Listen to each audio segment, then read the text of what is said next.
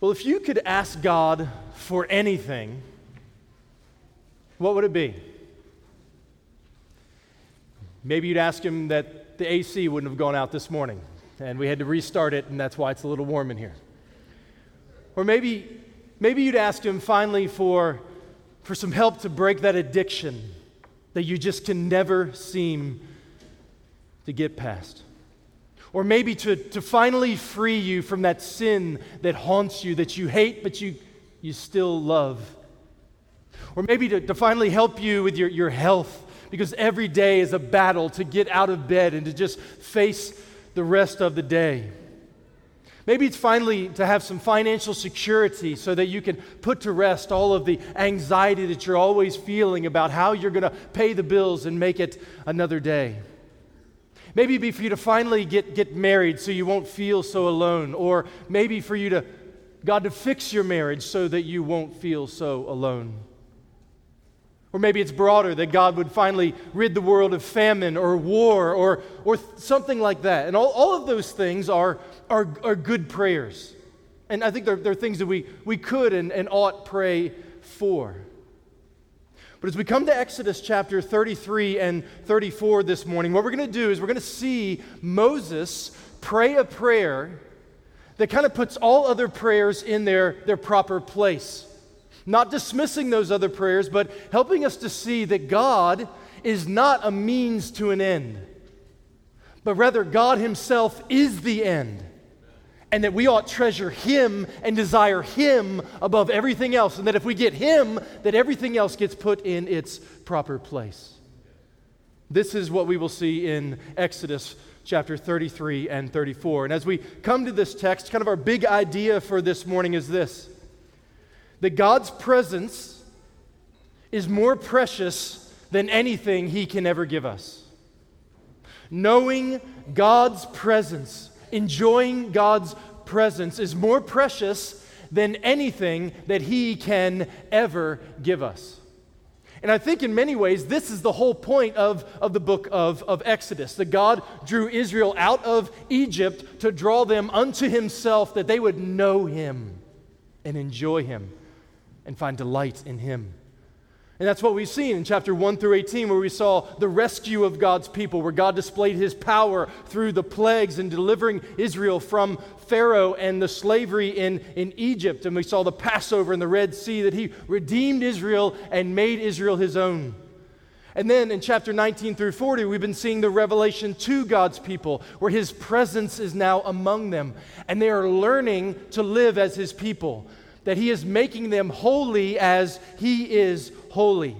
And in order to do that, sometimes He lets them hunger and He lets them thirst so that they can cry out to Him, so that they're aware of their need for Him. And then He gives manna from heaven and water from the rock. And then ultimately, His law, which instructs them about who He is and who they are and how much they need a Savior to come and to rescue them.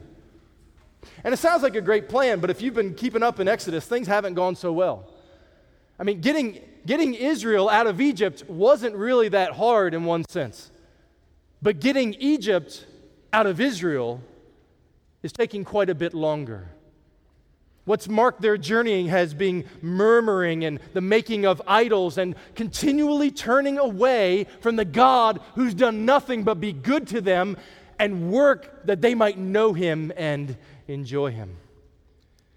Well, this morning we're going to find Moses on the mountain after the, uh, the golden calf incident, and he is going to be interceding on behalf of the nation of Israel with the aim that he and they might know that God's presence is more precious than anything that he could ever give them. Let's begin here in chapter 33, verses 1 through 11, where we're going to see an imperfect promise. An imperfect promise. God is going to make an imperfect promise to his people. Verse 1 the Lord said to Moses, Depart, go up from here, you and the people uh, whom you have brought up out of the land of Egypt, to the land of which I swore to Abraham, Isaac, and Jacob, saying to your offspring, I will give it. And I will send an angel before you, and I will drive out the Canaanites and the Amorites and the Hittites and the Perizzites and the Hivites and the Jebusites.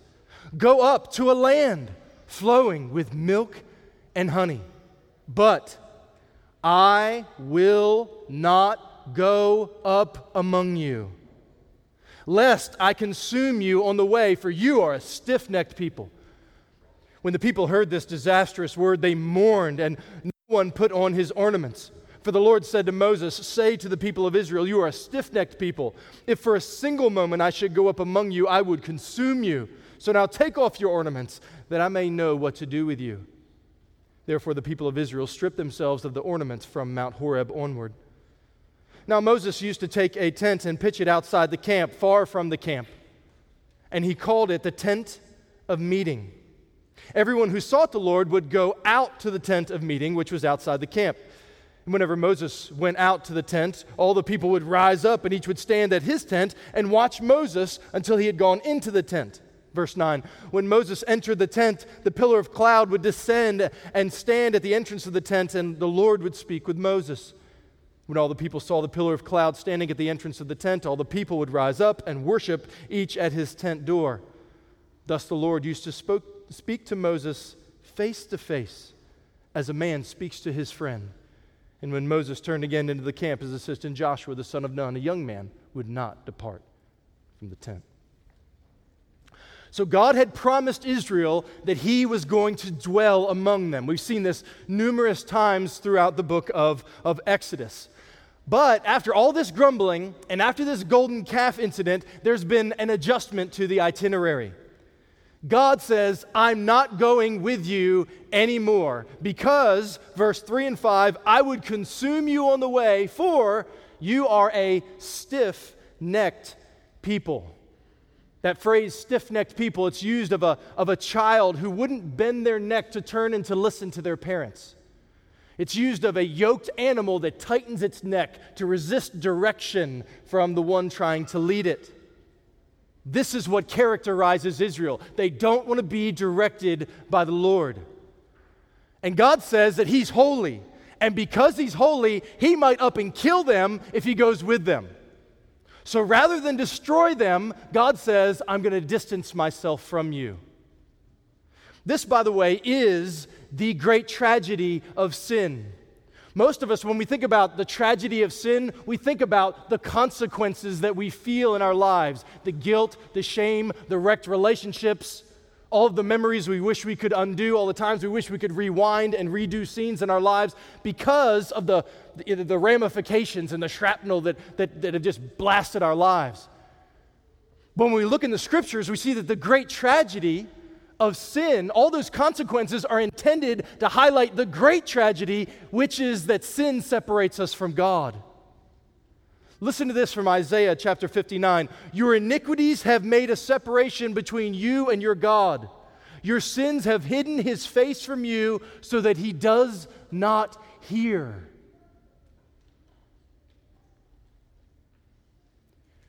Now, to the untrained ear, what God promises Israel doesn't actually sound so bad.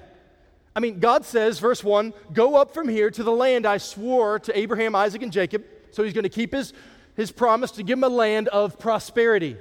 This land, verse 3, is a rich land with milk, which means there's abundant cows, and honey from all the bees that have drawn to blossoming uh, vineyards there. So it's a land of prosperity. And verse 2, I'll send an angel before you to draw, drive out all the ites. Right? He promises here a personal angelic escort to take them into the land and to rid all of their enemies. He says, You won't have to deal with any trouble there. This angel will take care of all your trouble on the way. And listen, we're going to go ahead and just scratch the idea of the tabernacle where God dwells in your midst. And instead, if you need something, God is on call just outside the camp in the tent of meeting.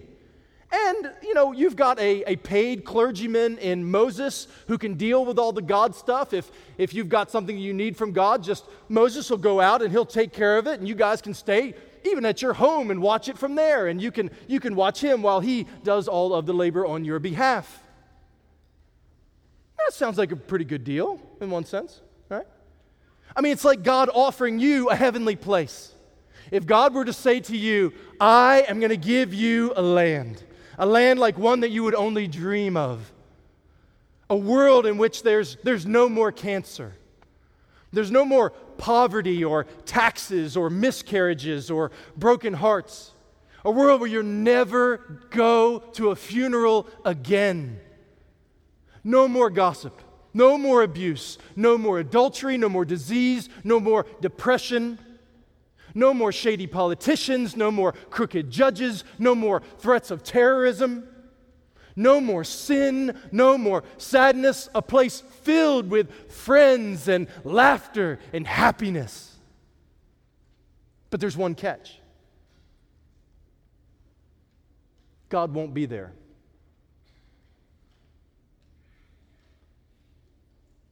Would you still want to go? Appreciate your honesty. Everyone else was thinking it. I mean, you, would have there in that place his protection from pain and suffering and oppression. And you'd have there in that place his provision of health and wealth and stress free living, comfort. But his presence would not be with you. How would you respond to that offer? Because listen, everybody wants a happy life. If there's really a hell, nobody wants to go there. Everybody wants to get pain free heaven. Everybody does. Every atheist, Buddhist, moralist, Muslim, every Republican, every Democrat, every libertarian, every socialist, everybody can agree that they want that. But what sets people apart is the question of do you want God? Because when a, when a true believer hears that offer and then hears that God won't be there, we say, no deal. You can keep all of that if I still get him. Verse 4 When the people heard this disastrous word, they mourned, and no one put on his ornaments. This is a sign of mourning that God is not with them. So they strip off all these signs of celebration. It's very interesting. This word, disastrous word there in the ESV, it can be translated this bad word or this bad news. It's the opposite of good news or gospel news. See, the gospel news is that you get God. The bad news is that you get everything in the whole world, but you don't get Him. And Jesus taught us that this is a bad deal. In Mark 8:36 he warned the crowd, what does it profit a man to gain the whole world and forfeit his soul? Listen y'all, this is where we have to learn that that peace and life, true life, what everybody's sc- scrambling for cannot come from anywhere other than God. You can't find true life apart from His presence. And this is why so many of us, both believers and non believers, feel so empty so often. Because our lives are really committed, if we're honest, to pursuing all of those things in that list that we talked about just a moment ago and not really ever even thinking about whether we're getting God or not. Most of our lives are, are marked by a continual indulgence in sin's fleeting pleasures and scrambling to try to advance and seeking to be affirmed and to be respected and to be uh, included. But one of the, the secrets of life that we all have to realize and that God wants us to see here in this text is that no matter what you get, a creature without his creator, without her creator, will be empty and anxious and always looking for something else. So, something I want you to think about personally for the rest of the week and hopefully the rest of our lives that maybe talk about over lunch or talk about in a small group. Is God's presence more precious to you than anything else? Do you desire to see Him to, to know him, to, to, to hear from him more than anything else, to the point where you're willing to lose everything if it means you get more of him. And I don't think that's, I don't think you can do honest evaluation on that just to know, well, let me think about it. You need to pray and ask God to show you. You need to ask friends to pray for you that you might see whether this is true or not.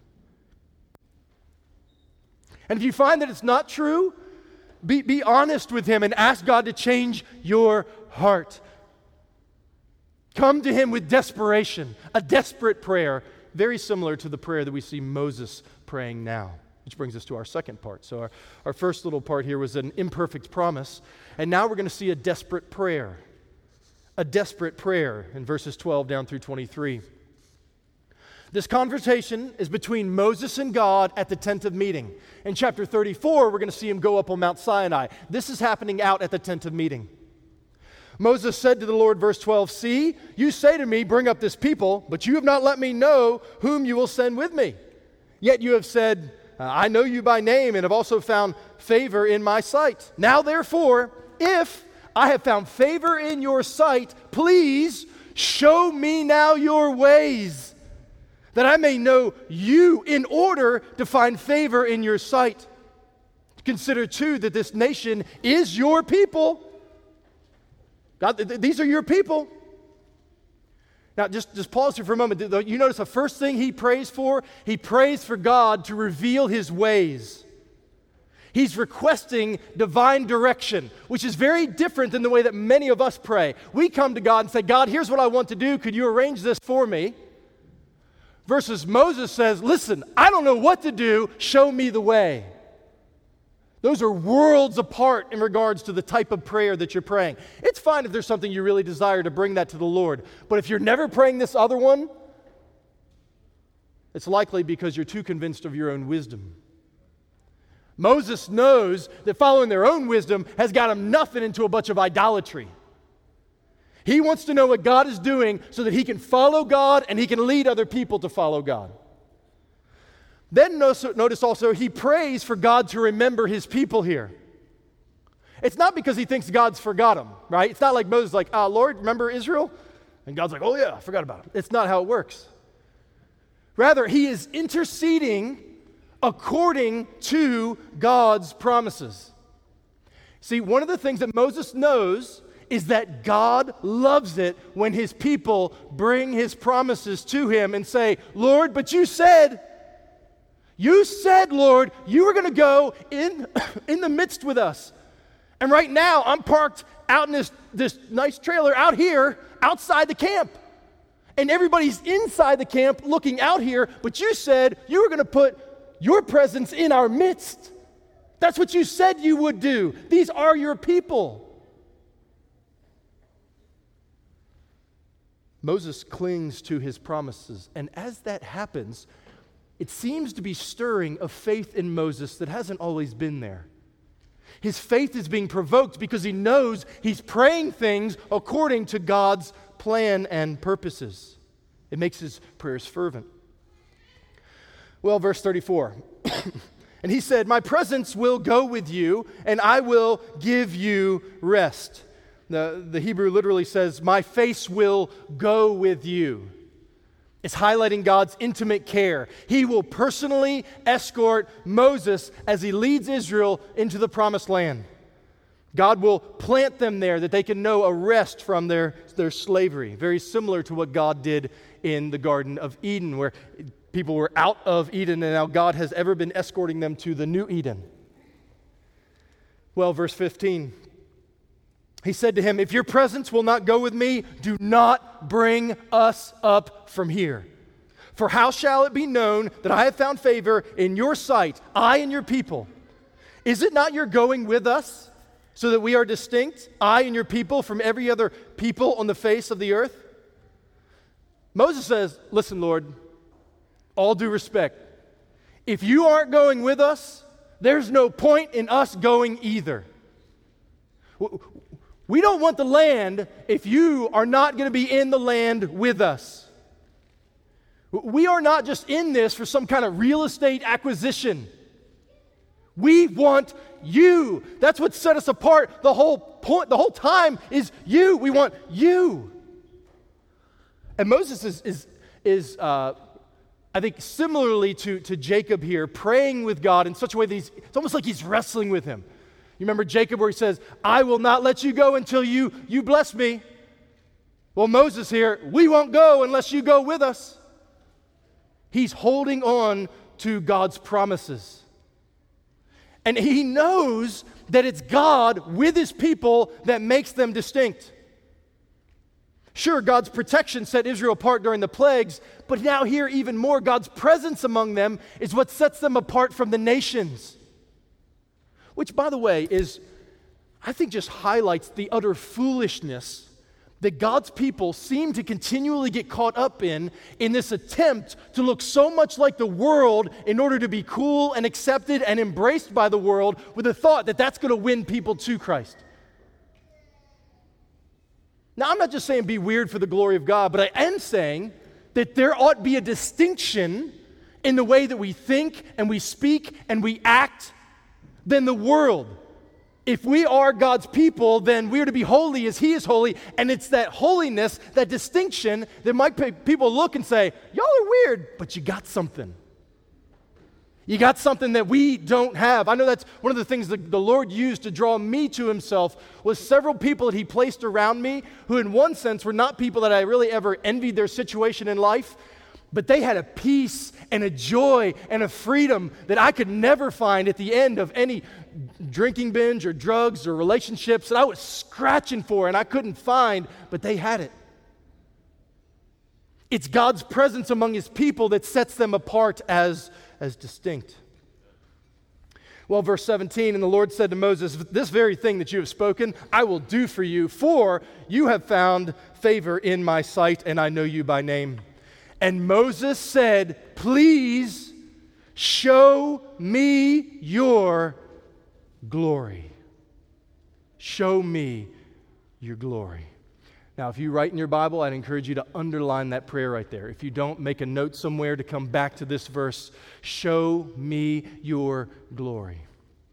The idea of God's glory, the word glory, it, it, it's, it's the Hebrew word that, that it's related to the word heavy. It's the heaviness, the weightiness of who God is. In all of his splendor and his majesty and his goodness, it's, it's the weight of that. Moses says, I want to feel that. I want to see that. I want to know that. Show me your glory. Now, one of the things that I was struck by as I was studying this, and this is where conviction really started to set in for me in this text. I thought, what produces that sort of prayer in a person's heart? What, what produces that sort of prayer in somebody's heart? Because that's not normal. I mean, most of our prayers are, are focused on more mundane things. Lord, give me a parking spot. Lord Jesus, you can work any miracle, please. Lord, I need, a, I need a job opportunity. Please get me out of this job, get me into a better one. Lord, might the Redskins, please. Lord, just, just one winning season. Lord, what, what could we do?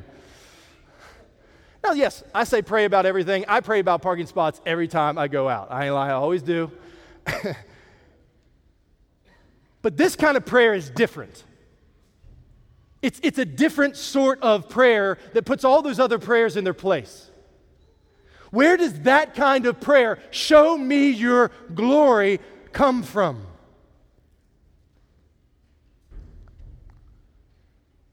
You got to remember what Moses has been doing. For these past weeks and months, he has been spending time with God. Remember verse 11? The Lord used to speak to Moses face to face as a man speaks to his friend. God spoke to Moses, meaning, when he says face to face here, it means not in visions or dreams, but through words. Moses didn't visibly see God, but he knew him personally. He makes that clear later on in the text. But get this even though he enjoyed a nearness to God that few have ever tasted this side of heaven, what does he want? More. I want more of you. Show me more glory. I've already been on the mountain. I've heard you speak. I've seen you do miracles. But it's not like you thought back, like, this is cool. What else can we do now? no way. he says, I see you, and all I want is more of you. Show me your glory. Whoever has ever told you that heaven is going to be boring has never encountered the God of the Bible. Whenever, think about this. In Isaiah chapter 6, you get Isaiah, one of the holiest men on the planet at the time, gets called into heaven, and he's in a room, the throne room of God, and God is high and lifted up, and you've got angels flying around, and they're created with six pair or three pairs of hands. And, and two of those are to cover their face. So they, they can't look upon God. And the whole time, what are they crying out? Holy, holy, holy. Now, fast forward 700 years, Jesus comes. Fast forward, book of Revelation, at least 100 years written later ish. We'll talk about that in a week when we start it. But Revelation, the book of Revelation, you come and guess what? You get a you get a picture of the throne room once again, and John is there, and guess who's still there? Angels. And guess what? They're still crying out holy, holy, holy. We're talking thousands of years, and they have not gotten over God. They're still amazed in his splendor. So, whoever told you that nonsense that heaven's going to be boring has never met God. The depths of who he is, we will never scratch. The, we don't scratch the surface for all of eternity, further up and further in. Moses gets a little taste of that and he says, Show me your glory. And God answers, verse 19. He said, I will make all my goodness pass before you and will proclaim before you my name, the Lord. And I will be gracious to whom I will be gracious, and I will show mercy on whom I show mercy. But he said, You cannot see my face, for man shall not see me and live. And the Lord said, Behold, there's a place. There's a place by me where you shall stand on the rock. And while my glory passes by, I will put you in a cleft of the rock, and I will cover you with my hand until I have passed by. Then I will take away my hand, and you shall see my back, but my face shall not be seen. So God will grant Moses his request. He's going to give him a glimpse of the glory that he has called for. It's described there, verse 19, as his goodness. But his goodness is a, it's a holy goodness. So holy that Moses can't look on God's face and live. So God's going to hide him in the cleft of a rock and shield him from getting a full taste of the dazzling light and devouring fire of his glory. This again, we see this separation between a holy God and sinful man. And Moses is the holiest, and number, uh, Numbers 12 tells us the most humble man on the planet, yet even he can't look upon God and live. This God is unlike us in every way imaginable. So he's protecting him from his presence here. He says, I will be gracious to whom I will be gracious, and I will show mercy on whom I will show mercy. God has the prerogative to reveal himself to whomever he will, which, by the way, is one of the reasons that if you, if you ever hear God's voice through his word, if you ever feel his conviction about a sin, you should heed the words of Hebrews 3 and 4 to not harden your heart, but to obey and follow, for it's mercy that cries out. Well, chapter 34, we come now to number three a, a glorious appearing. A glorious appearing. Chapter 34, verse 1. The Lord said to Moses, Cut for yourselves two tablets of stone like the first, and I will write on these tablets the words that were on the first tablets, which you broke. Which I always think that's hilarious. He's like, You broke them. I saw it. It's okay. I'm not mad at you. I would have broke them too. Verse 2. Be ready by the morning and come up in the morning to Mount Sinai and present yourself there to me on the top of the mountain. No one shall come up with you, and let no one be seen throughout all the mountain. Let no flocks or herds graze opposite that mountain. So Moses cut two tablets of stone like the first, and he rose early in the morning and went up on Mount Sinai as the Lord had commanded him. and took in his hand two tablets of stone. So Israel broke the law, Moses broke the tablets. Now God is renewing the covenant, and now Moses has been called to deliver fresh tablets up to the top of the mountain, but he's to come alone. This time, nobody comes because all of Israel has been defiled. Only thing I want you to notice besides that is that, did you notice when this happened here? There, verse 5 or verse 4, the end of verse 4? When did Moses go? I'm going to wait till after lunch, maybe after I go fishing in the, in the afternoon. No, it says here, early in the morning. That phrase is often tied to the obedience of God's people. It's used of Abraham, of Jacob, of Moses, of Joshua, of Hannah, of David, of Job. It's the response of people who love God. The first thing you want to do is obey Him, not find all the ways you can delay your obedience. If you find yourself trying to put off obedience with excuses, you might ask yourself why. Well, verse 5 the Lord descended in the cloud and stood with him there and proclaimed the name of the Lord. The Lord passed before him and proclaimed, The Lord, the Lord, a God merciful and gracious, slow to anger, and abounding in steadfast love and faithfulness, keeping steadfast love for thousands, forgiving iniquity and transgression and sin, but who by no means will clear the guilty, visiting the iniquity of the fathers on the children and the children's children to the third and the fourth generation. When he says here, the name of the Lord, it's, it's basically a resume of who he is. It's a summary of his, of his character. It's what, he's, it's what he's like. Now, it's very interesting. Where have we seen this name of the Lord proclaimed to Moses before? It's the same name that the Lord revealed to Moses in chapter 3 at the burning bush. It's the covenant keeping name of God he's displaying here his faithfulness to keep his promises. And it's really interesting that this description of the Lord that we see here in verses 5 through 7, it shows up some seven times in the Old Testament. It's like God puts this on repeat. He wants you to know this is what I'm like, this is what I'm like, this is what I'm like. And because it's so important, I'm not going to be able to do justice to it right here.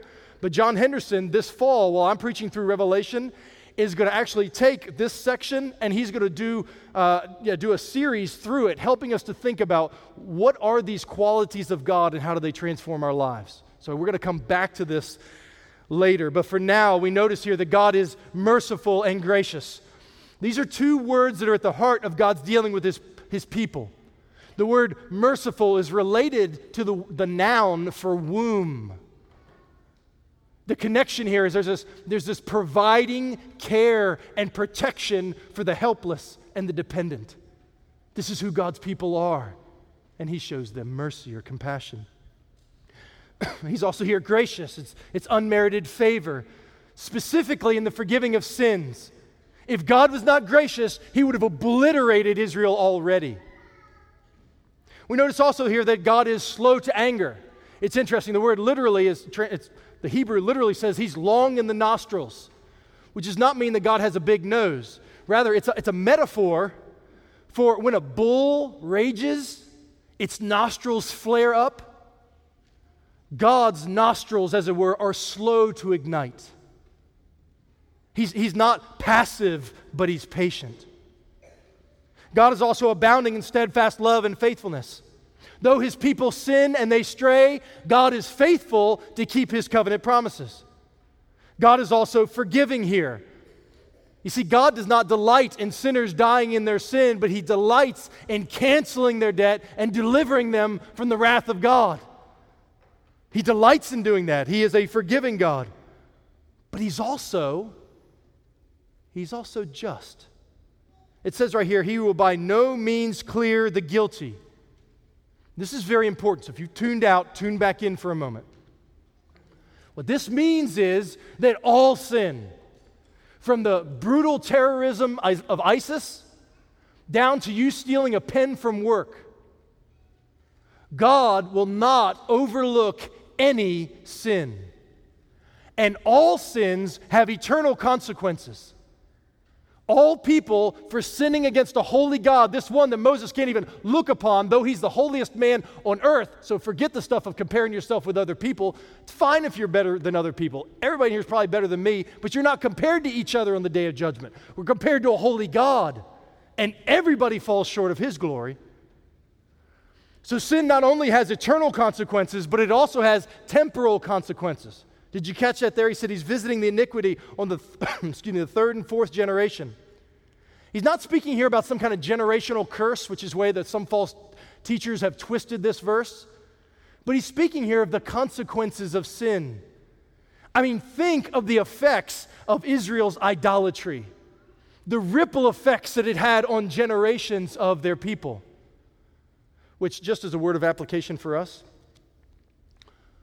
Though, United, though, the United States of America is, in, is not Israel and is in no way in a covenant with God as Israel was, God is the same God.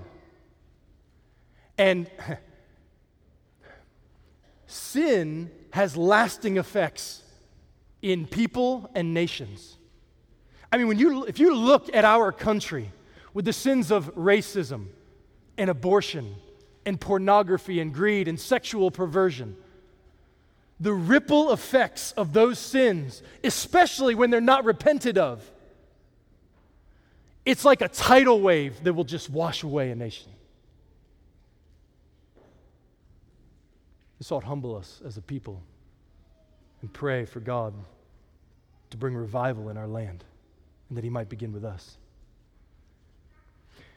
But this, this idea here of God being merciful and just this is what some have called the riddle of the Old Testament. Because if you really think about it, this is kind of impossible. I mean, how can God, excuse me, be both, be both just and merciful? How can he be both good and forgiving? If you've got a judge who just says, "Hey, listen, I know you killed a couple people, but you seem sorry and I'm kind of nice, so you you're fine. Go free." Is that a good judge or a bad judge? He may be all kinds of merciful and forgiving, but he's no good judge. He's a wicked, corrupted judge. The God of the Bible is not like that. The God of the Bible does not just forgive because he feels like it. He can't do that because he's bound by his nature to be good. So, how in the world can God then forgive sinners and at the same time bring justice for all of our sin? Well, what's his name? His name is Jesus. That's the only way it can happen. The only way that justice and mercy can happen is that God says, I'm going to come down. And he comes down the eternal Son of God becomes a man and lives a sinless life so that he's got no justice deserved upon his head. And then he goes to the cross, and there, in the place of sinners like you and like me, he takes the full justice and wrath that humans deserve upon himself. And then he goes into the grave, which is what everybody deserves and everybody would go to and never come out of until the day of judgment and then plunge into eternal hell. But in his mercy, Jesus rose from the dead, and now he has the authority to forgive sins for anybody who will turn from their sin and say, I want his righteousness, not my own, by faith. It will be credited to them, and they will stand forgiven and justice satisfied, and God is glorified. That's the gospel. That's the good news. That's why just getting a place with a bunch of stuff without God is no heaven at all.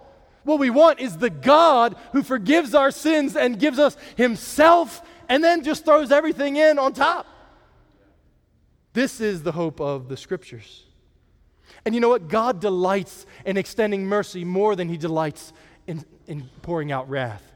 Verse 7, notice there, His steadfast love and forgiveness is for thousands. And Deuteronomy 7 says thousands of generations compared to the three or four generations for the consequences of sin. God loves for the ripple effects of mercy to run wild among his people. Well, when you hear that, it ought bring you to what it brought Moses. Verse 8 Moses quickly bowed his head toward the earth and he worshiped. And he said, If now I have found favor in your sight, O Lord, please let the Lord go in the midst of us, for it is a stiff necked people and pardon our iniquity and our sin and take us for your inheritance. Did you catch his two responses here? The first is humble adoration. He sees God, and there is joyful, reverent worship. The same way that you might feel if you stood before the, the, the Rockies or before um, the, Uh, the Grand Canyon or, or, or, or, on the beach or you see a tidal wave come. There's something that's, that's intriguing that you want to see, but you also are aware that it's greater than you. It's an inviting terror, if you will. There's humble adoration here. Which I think is important just to notice that seeing God properly puts us in our place that we are the creature and He is the creator. This, by the way, is one of the great tragedies of suppressing the truth of God that we see so prevalent in our day. I mean, our culture, its one ambition is to get God to shut up about what our bodies should be, about what our sexuality should be, about what our relationships should look like, about suffering, about who gets to be born and who gets to die. God just needs to shut up on this and let us run the show. Romans 1 calls that the suppression of truth, which leads to the worst thing that God can say Thy will be done. And he gives a people over and says, Fine, have it your way. Which is exactly what he could have done with Israel.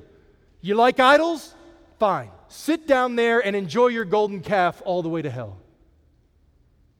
But in mercy, he intervened. And Moses pled for God to show mercy to them, which is the other thing. We saw humble adoration, but also hopeful intercession. Moses sees God is merciful and he's compassionate and he's gracious and he's forgiving. And he knows that's exactly what these people need. This is what I need. This is what they need. that's why he said, Go in the midst of us, for it's a stiff necked people. Now that seems interesting. God just said, if I go in your midst, because you're stiff necked, I might blow you up. But Moses says, we're stiff necked, and our only hope is that you come among us. Because we're stiff necked, this is precisely the reason we need you. We're a straying, sinful bunch, and our only hope is not for you to leave us in our sinfulness and our stiff necked rebellion, but to enter into our sinfulness and to pardon our transgressions and to change our hearts that we might be reconciled to you. And don't just give us uh, an inheritance, but he says here, take us as your inheritance. Make us yours. Do whatever you've got to do that we might know you and see you and enjoy you. Give us you. It's the same kind of prayer of show me your glory. This is what's on Moses' mind and his heart. It's what moves him to adoration and intercession. Well, verse 10, he said, God, behold, I am making a covenant. God said this Behold, I am making a covenant before all your people, I will do marvels such as have never been created in all the earth or in any nation. And all the people among you whom you are shall see the work of the Lord, for it is an awesome thing that I will do with you. Despite Israel's rebellion, God remains faithful. He renews the covenant here, and he says, You thought the Red Sea was something? Buckle up, Moses. Y'all ain't seen nothing yet. I'm about to take you into the land of Canaan, and I'm going to clear out the place, and I'm going to give you the land I promised to give. You thought what I did with Pharaoh was amazing? Hold up and watch what I do with nations.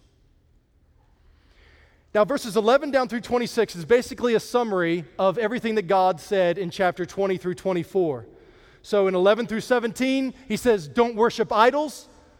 Uh, verse 14, you, you shall worship no other God from the Lord, uh, for the Lord, whose name is jealous, is a jealous God. They just done the golden calf thing, so he knows their hearts are fickle and prone to wander. So he gives them the warning to not give into idolatry. Then in verses 18 down through 26, he says, Devote yourselves to God. So don't worship idols, but do devote yourself to God. And he exhorts them to remain faithful here. And he establishes Sabbaths to give them both weekly and yearly rests. And then he establishes these feasts and festivals, which you'll see more in the book of Leviticus, where verse 23 three times a year all your males shall appear before the Lord, the God of Israel, where they're going to come and they're going to party and they're going to feast and they're going to fast to remember God. He says, Forget the idols and remember me. and I'm going to establish my ways among you through the law. Verse 27. And the Lord said to Moses, Write these words, for in accordance with these words I have made a covenant with you and with Israel. So he was there with the Lord 40 days and 40 nights. He neither ate bread nor drank water. And he wrote on the tablets the words of the covenant, the Ten Commandments. Now, some of you read that and you're like, bruh, 40 days, 40 nights, no food, no water, that's impossible. Well, listen, if you're looking for a God who only works within the natural realm, then you need to find a different God because this God is, if he can create Moses, he can sustain him for 40 days. This is what you call a miracle or recently from Texas, a Markle. This is, this is a miracle, okay? This is what God has done here. He, he has worked a miracle to sustain Moses. If he can create the body, if he can do the plagues, if he can split the Red Sea, if he can make bread fall from heaven and water spring from a rock, he can easily sustain Moses here during these 40 days in order to give him the law. Now, this brings us to the final section. Fourth and finally, an amazing transformation. Verse 29.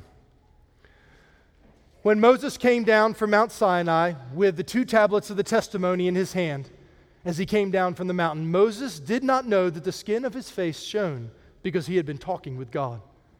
Aaron and all the people of Israel saw Moses, and behold, the skin of his face shone, and they were afraid to come near him.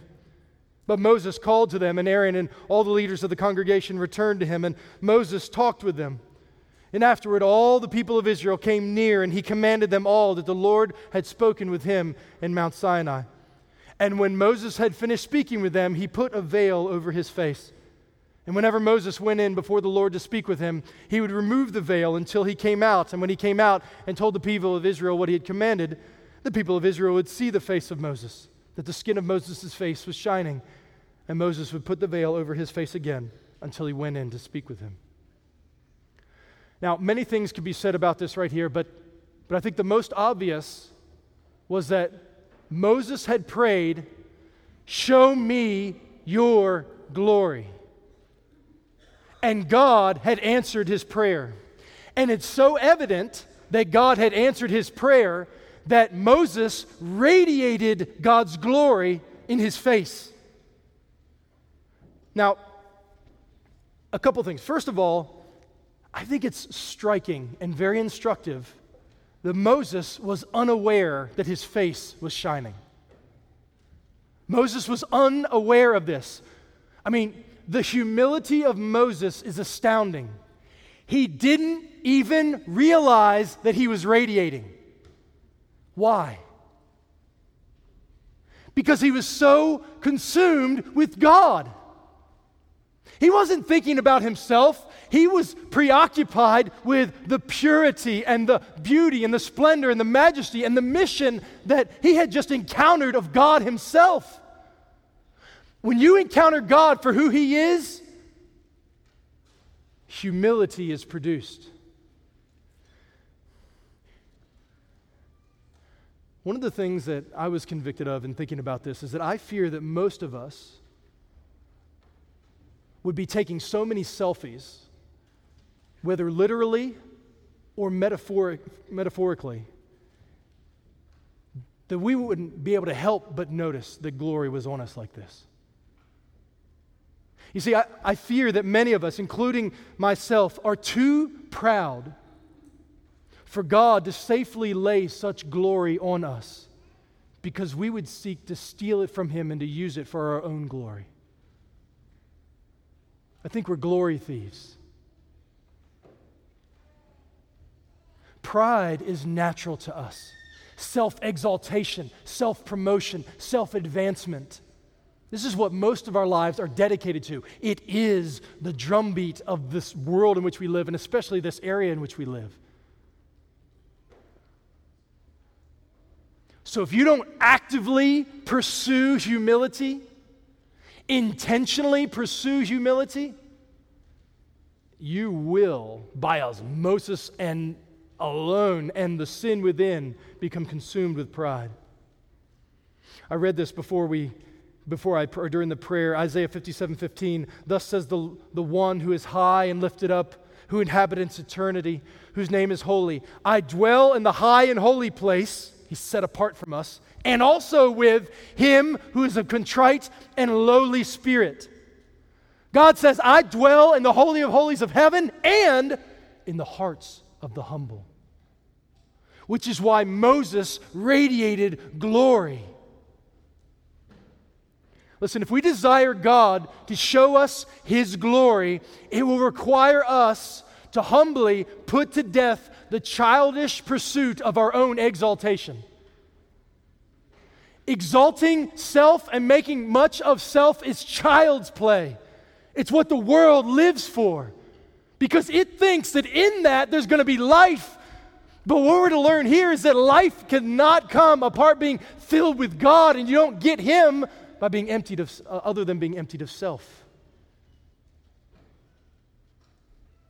Moses was unaware, but Moses was also transformed.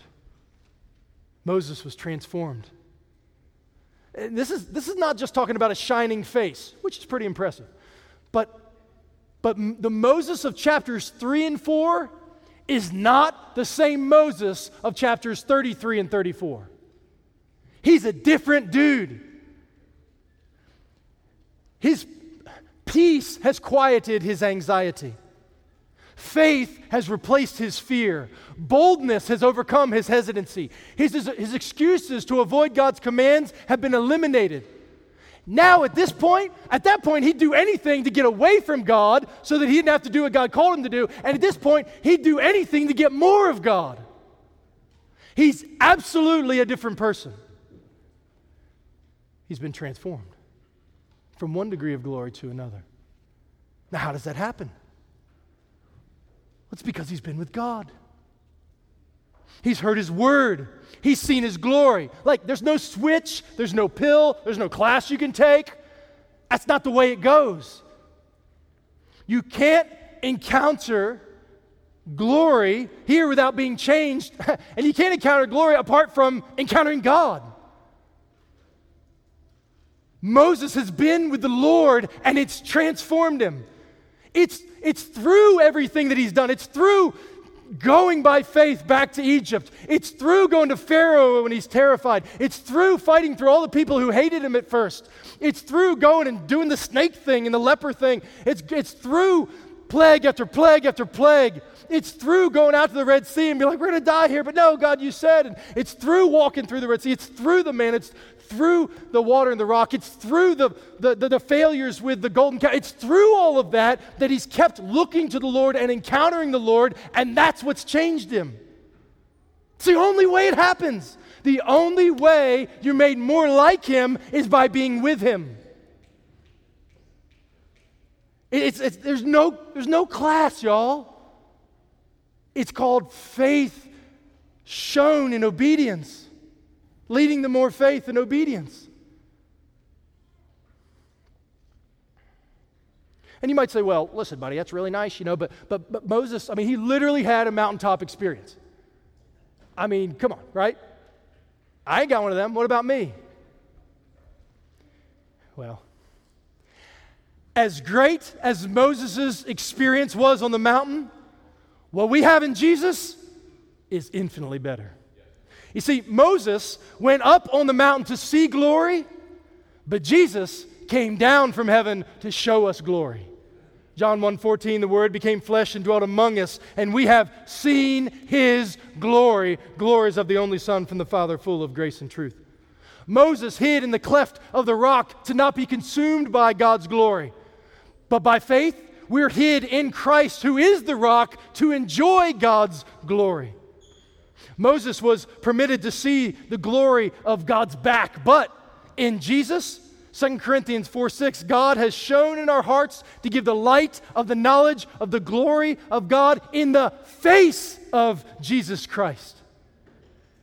Yeah, Moses, Moses went up on Mount Sinai to intercede in a way that, that moved God to pass over Israel's sin.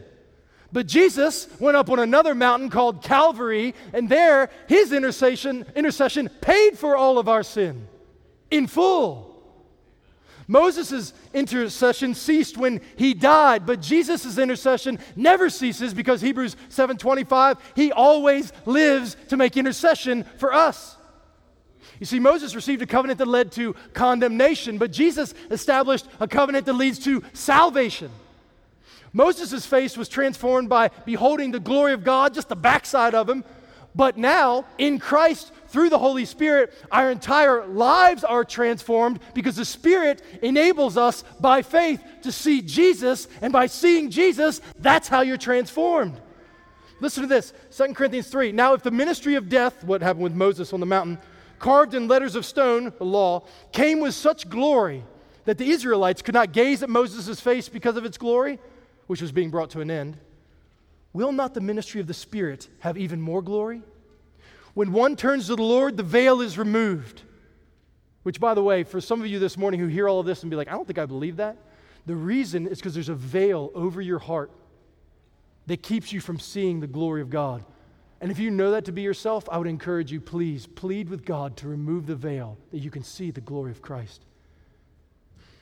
He says, and we all, with unveiled face, meaning all believers, beholding the glory of the Lord, are being transformed into the same image from one degree of glory to another. The way you change, Christian, if you want to be freed from sin, if you want to know the peace that passes understanding, if you want to know a joy that can't be tied to stocks or who's in the White House or whatever else seems to steal your joy, do you want that? The only way is to fix your gaze upon the glory of Christ by faith through His Word, through prayer, through obedience. This is how it happens. Moses was promised a land that would inherit filled with, with, with milk and honey. Yet in Jesus, we receive the promise of a better land than Canaan. Listen to this. Then I saw a new heaven and a new earth, Revelation 21. For the first heaven and the first earth had passed away. And I saw the holy city, the new Jerusalem, coming down out of heaven from God, prepared as a bride adorned for her husband. And I heard a loud voice from the throne saying, Behold, the dwelling place of God is with man, and he will dwell with them, and they will be his people and inheritance and God Himself will be with them as their God, and He will wipe away every tear from their eyes, and death shall be no more. Neither shall there be mourning, nor crying, nor pain anymore, for the former things have passed away. God says, I'm going to give you a land, and it's better than Canaan. And what makes it better is He is there. Finally, Moses was told that no one could look upon God's face and live, yet in Jesus, we have the promise that in that land of promise, Revelation 22 3, no longer will there be anything accursed, but the throne of God and the Lamb will be in it, and his servants will worship him, and they will see his face. Believer, that's what awaits you if you are in Christ. That we will go to a land where there's no more crying or te- tears or pain. All that stuff that we talked about at the very beginning that God could do for you, yes, He'll grant that. But better than that, if God is your treasure and your greatest pleasure, you get Him. That's the good news of the gospel is that God changes what you love from loving your own glory to loving his. So, in your praying, plead with God first that you would want to see his glory and then secondly that he would show it to you. In your reading and your studying and your sharing of God's word, do it as if you're desperate to know him, like to really know him, not just check off a box, but to know him in your obedience, resolve to do it in such a way that you'll do anything He asks as long as He's with you. In your confessions of your sins, do it in such a way that it's so clear how much you need Jesus, not you're trying to cover it all up. And in your proclamation of the gospel to those who don't know Him, do it in such a way that you don't fear them, but you fear the Holy One of heaven. And that you would want them to see the glorious one who came among us that we might know him and enjoy him forever. Let's pray. Father in heaven, we thank you for your word and we thank you for yeah, what you did with Moses and in Moses and through Moses that we might see your glory. Father, we thank you uh, for this section of Scripture and we pray that we would treasure Jesus. Oh God, as we sing even now, would you help us to sing not as those who are half dead or half asleep, but God, that we would by faith lift our voices to you and to believe that indeed your mercy is more, that where sin abounds, grace abounds all the more, and that all glory should indeed be to Christ. Oh God, would you fill us now and in every day between now and the day when we see your face? Show us your glory. In the name of Jesus, amen.